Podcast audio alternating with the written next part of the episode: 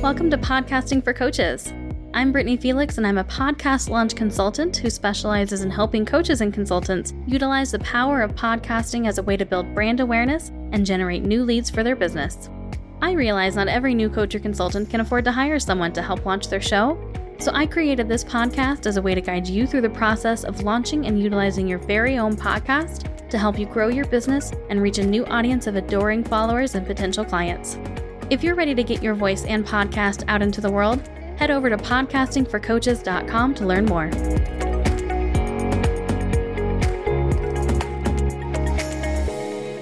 Welcome to episode 49 of Podcasting for Coaches. In this episode, we are diving in how to become a better interviewer. So, obviously, if you only do solo shows, you can probably skip past this episode unless you think you're going to start incorporating interviews. I'm going to break this down in the terms of the process for the interview. So, from before you even get the interview scheduled until you are wrapping up the interview. So, first and foremost, what is going to really make you stand out as a great podcast host in general, which translates into being hopefully a good interviewer, is having an easy way for them to schedule their interview. I have talked about this multiple times on this show. If you do not use a scheduling system of some kind already, I would almost say it's an absolute must that you have one because it will make you look so much more professional and polished and like you know what you're doing. And it will make things so much easier for both you and the guest. You will have less headaches, less hassle, it'll take less time. All of those things are fantastic, especially for the extremely busy coach or consultant. In episode 28 of the podcast, I went through a full breakdown of setting up my favorite scheduling system, Acuity Scheduling. It's what I use for all aspects of my business and my podcast. It's what I've been using for several years now. I have tried ScheduleOnce, wasn't a huge fan. I've gone through Calendly, which is another very popular option, is totally perfectly okay. I've just gone through it as a guest and it wasn't my favorite experience. So I choose to go with Acuity, and I will have links in the show notes to this episode, which you can find by going to podcastingforcoaches.com click on the podcast tab in the main menu, and then go to episode number 49. So there'll be links to episode 28, Acuity, and Calendly in those show notes. The next step of the process is to prep them before the call. Now, this can actually start while they're scheduling it. So you can build into your scheduler some information of where the call will be scheduled, how they're going to access it, what they need, those types of things. But I also recommend having a confirmation and reminder email set up. The benefits of using a scheduling system is that it will do this automatically for you. You just set the template and it automatically gets sent every single time. So, in these confirmation or reminder emails, in this prep that you want to give them before the interview, make sure that you tell them where and how the call is actually going to be conducted. Don't make them email you and say, wait, how are we doing this?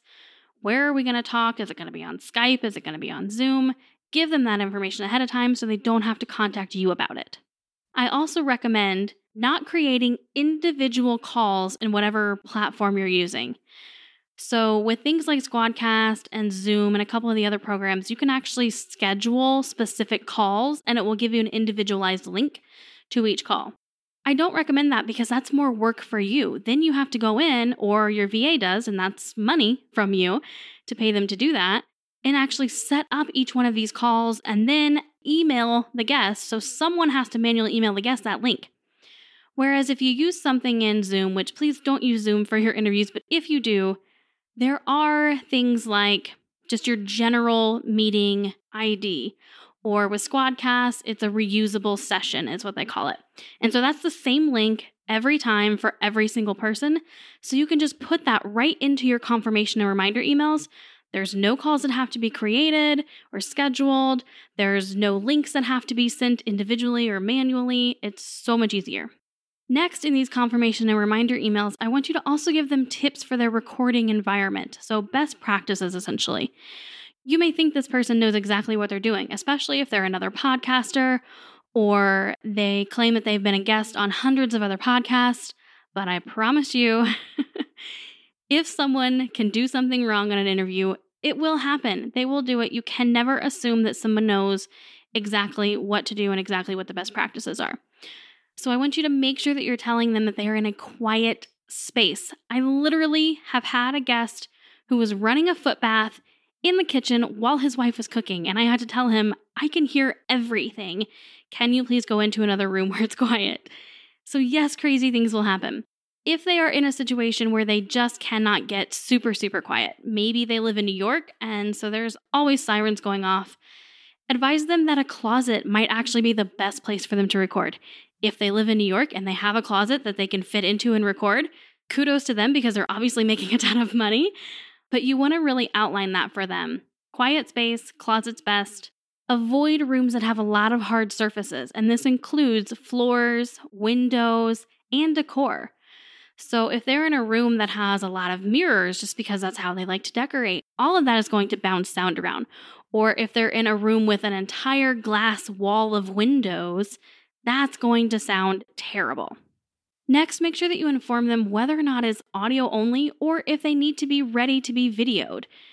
Almost every single podcast that I have ever been a guest on never, ever, ever specifies this. And so I always have to follow up because I work from home, okay? Like, I'm normally in pajamas with messy hair and leftover makeup on from the day before. So if I need to be camera ready, I need to know that well in advance. So please don't put your guests in that same situation where they have to follow up with you and find out how ready they really have to be.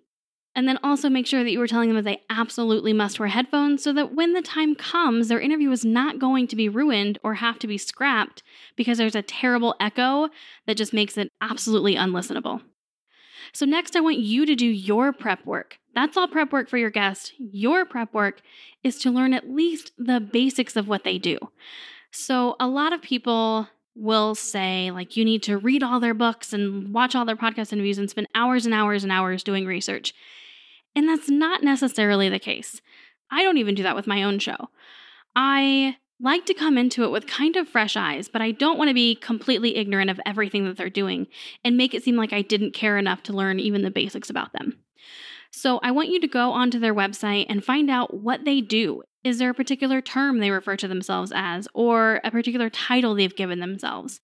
Learn about their major products, their major offerings, because those are probably going to be the things they're going to want to promote on your show. Most people don't do a podcast interview just because they think it's fun or just for the heck of it. They do it usually because they're trying to promote something, whether it's a product, a book, a service, themselves, if they want more speaking engagements or to establish themselves as an expert. They want to get something out of it usually. So make sure that you find out what that is in advance so that you can help them do that in an organic way in the show so that they don't have to come off sounding so salesy. By doing this little bit of research ahead of time, you'll also maybe have some unique stories or an anecdote or something that they have shared on their About page or somewhere on their website or a social media account. You can take these little unique stories or these anecdotes and the things that are on their website, their social media, and create a couple of backup questions. So, these will be your best friend if you are on this call with a guest, and maybe it's kind of like pulling teeth to get information out of them, they're giving you fairly short answers. We want to make sure that we're asking open ended questions, but you have these backup questions ready to go just in case you need them. For example, with my original podcast, I interview people who travel full time.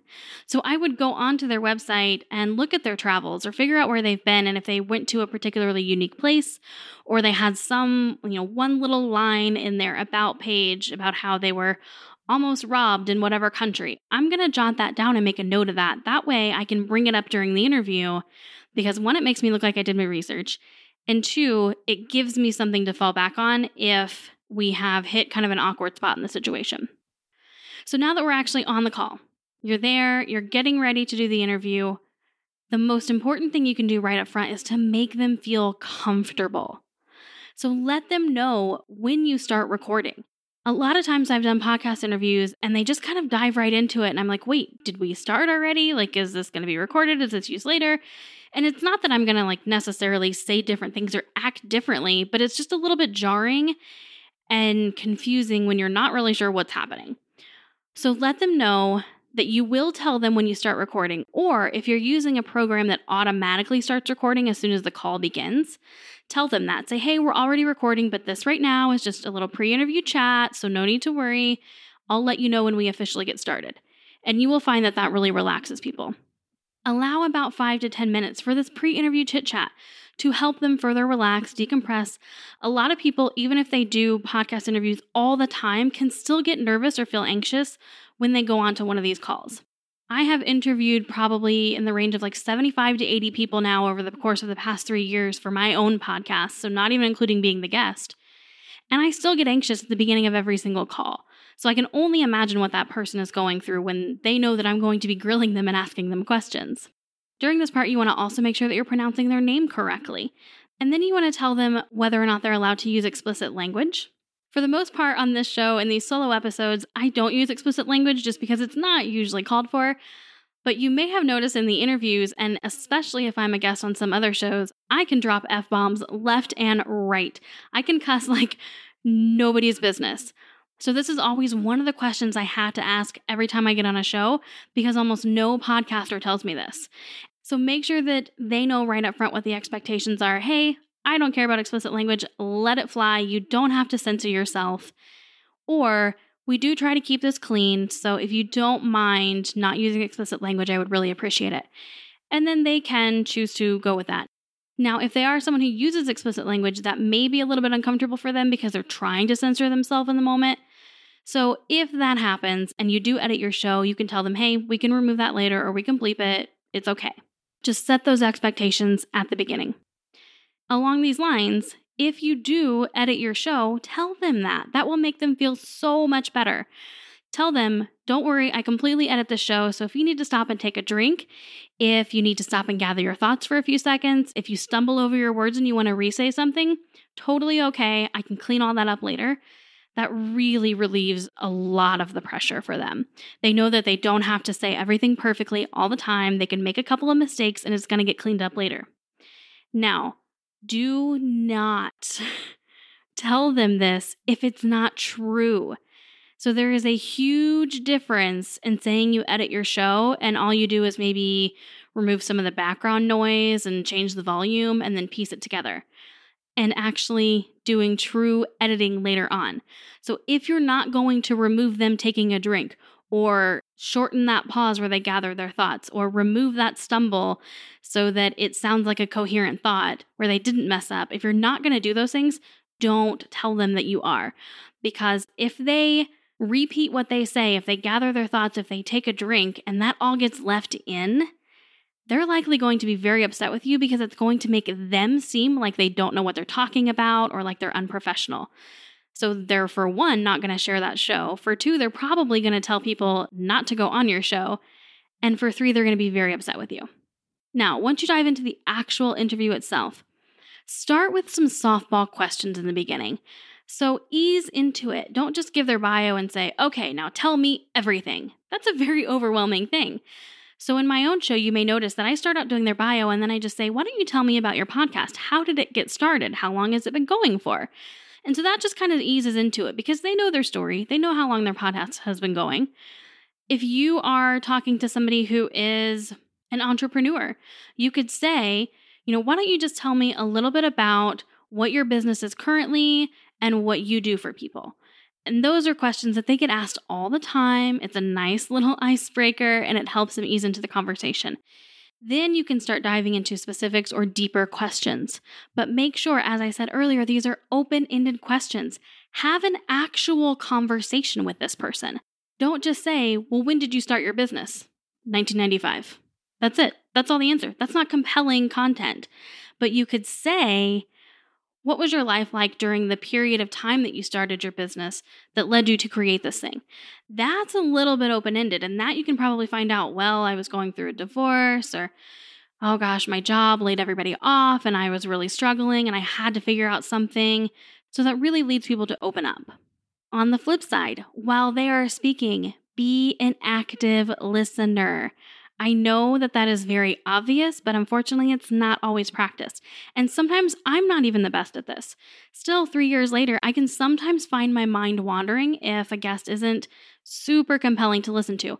Luckily, I've loved just about all the guests that I've had on the show recently, so that's not really been an issue.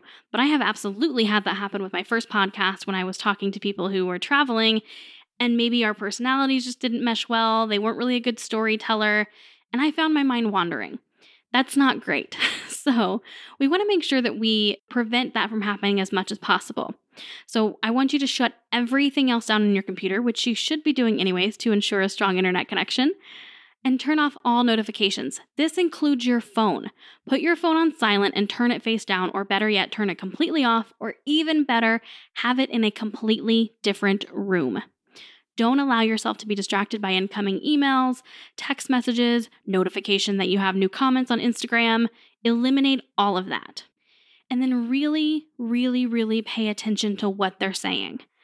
So don't spend the whole time they're answering you thinking of what your next question is going to be, because your next question is not going to be relevant. You're going to sound disconnected. You're going to sound like you're not paying attention, and that is not great for the guest or the listener.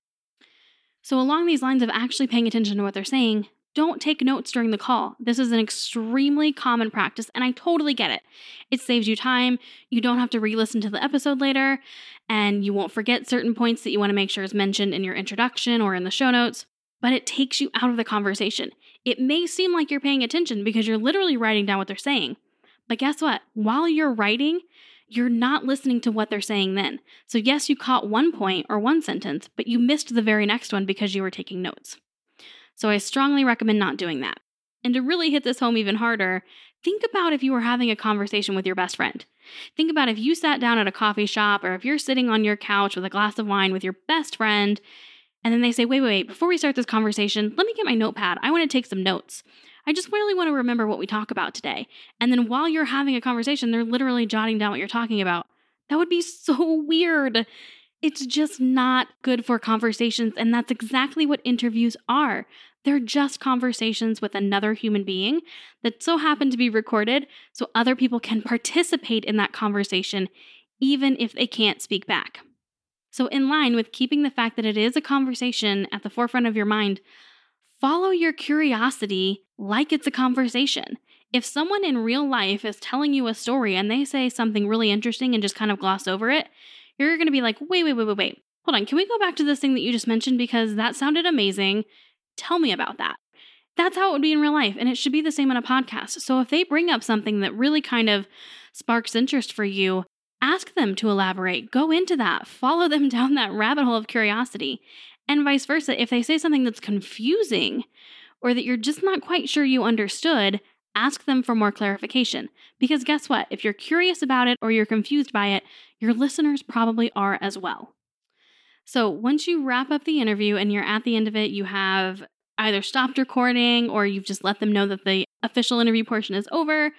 Reassure them by telling them they did a good job. If they did, don't placate them and then tell them what the next steps are. So if you already know the publication date, go ahead and let them know so they can be prepared for it and add it to their calendar so they can start promoting it.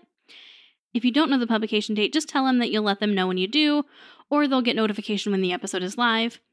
And then if you send out an email with links to the show notes and, you know, quotes for social media, images, whatever you include in this, make sure you let them know that as well. So this really helps them know that they're not going to have to track this information down. They can kind of forget about it, put it at the back of their mind right now, and you'll be back in touch when it's ready for them to do something with, when it's ready for them to start promoting.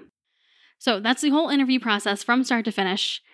I hope that you have gained some insight here, and I hope that this helps you become more comfortable with being an interviewer. You're just having another conversation with a human being. That's it. So, before I wrap up today, I do want to make a little announcement, and that is that my next solo episode will be coming out the week before my birthday. Yay! I'm an Aries, April baby. And I've decided to do for that episode an AMA style solo show.